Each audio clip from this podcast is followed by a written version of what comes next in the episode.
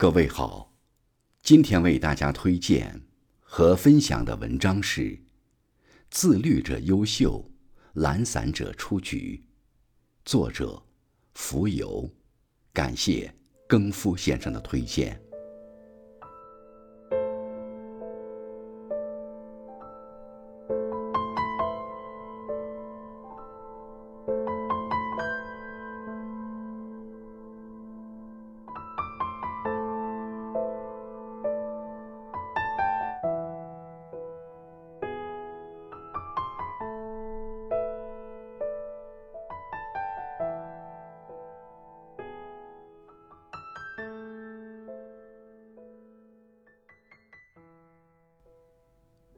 常听到有家长抱怨自己的孩子，做作业要大人守着，起床、睡觉、吃饭、上学都得催，大事小事都得看着，否则别指望他能自己做好。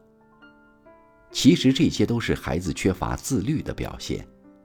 缺乏自律的孩子，总是需要有一个教练般的角色在身边不断鞭策他。否则就很容易懈怠。但学习是孩子自己的事情，如果孩子自己不懂得自律，那么无论如何都是很难学好的。没有哪一份成绩不需要付出汗水，也没有哪一种成功不需要努力奋斗。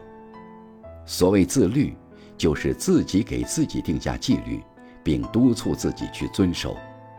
比如，在别人懈怠的时候，克制自己的浮躁，专心读书；在别人偷懒的时候，克服自己的惰性，坚持早起；在别人分神的时候，坚定自己的毅力，心无旁骛。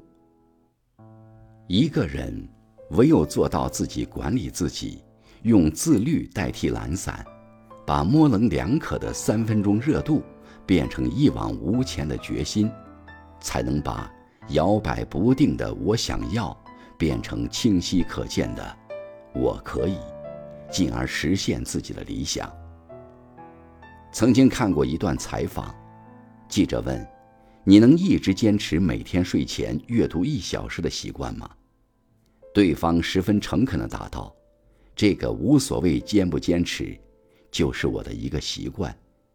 卧室里没有电视机和手机。”不放过多的电子产品，安静的看会儿书就可以睡觉了。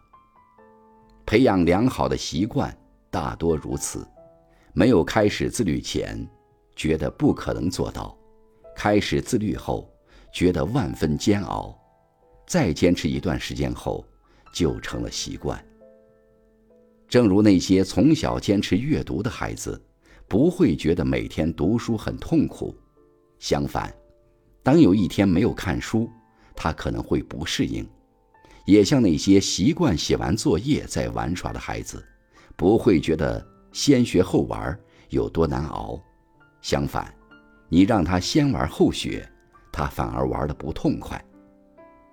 真正的自律，并不像外人见到的那般痛苦，而是和日常吃饭、睡觉一样习以为常。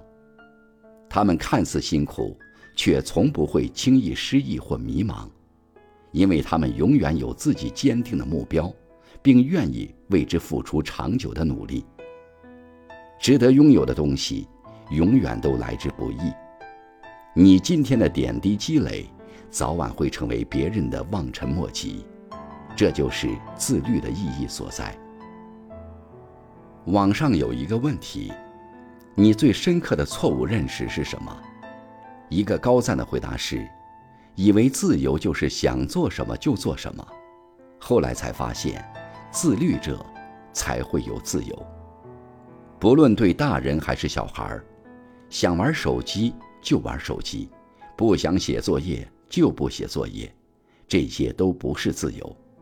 肆无忌惮地放任自己，这样得来的自在，终将在现实中轰然倒塌，而自律迎来的。是你对现实的自主感，是真正的自由。早起读书，虽然起床时痛苦，但挺过去之后，一整天都感到内心充实。放肆玩乐，放纵当下，虽然快乐，但临睡前却常常愧疚自责。命运是公平的，越是通往成功的路越不好走，越是好走的路越通往平庸。优秀的背后无他，唯自律而已。既然选择了远方，就别怕风雨兼程，多点自律，你就更接近你想成为的样子。所有出众者的背后，都有着超乎常人想象的努力。也请告诉身边的孩子，真正能够登顶远眺的，永远是那些心无旁骛、坚持着往前走的人。从此刻开始，做一个自律的人。在该奋斗的岁月里，对得起每一寸光阴。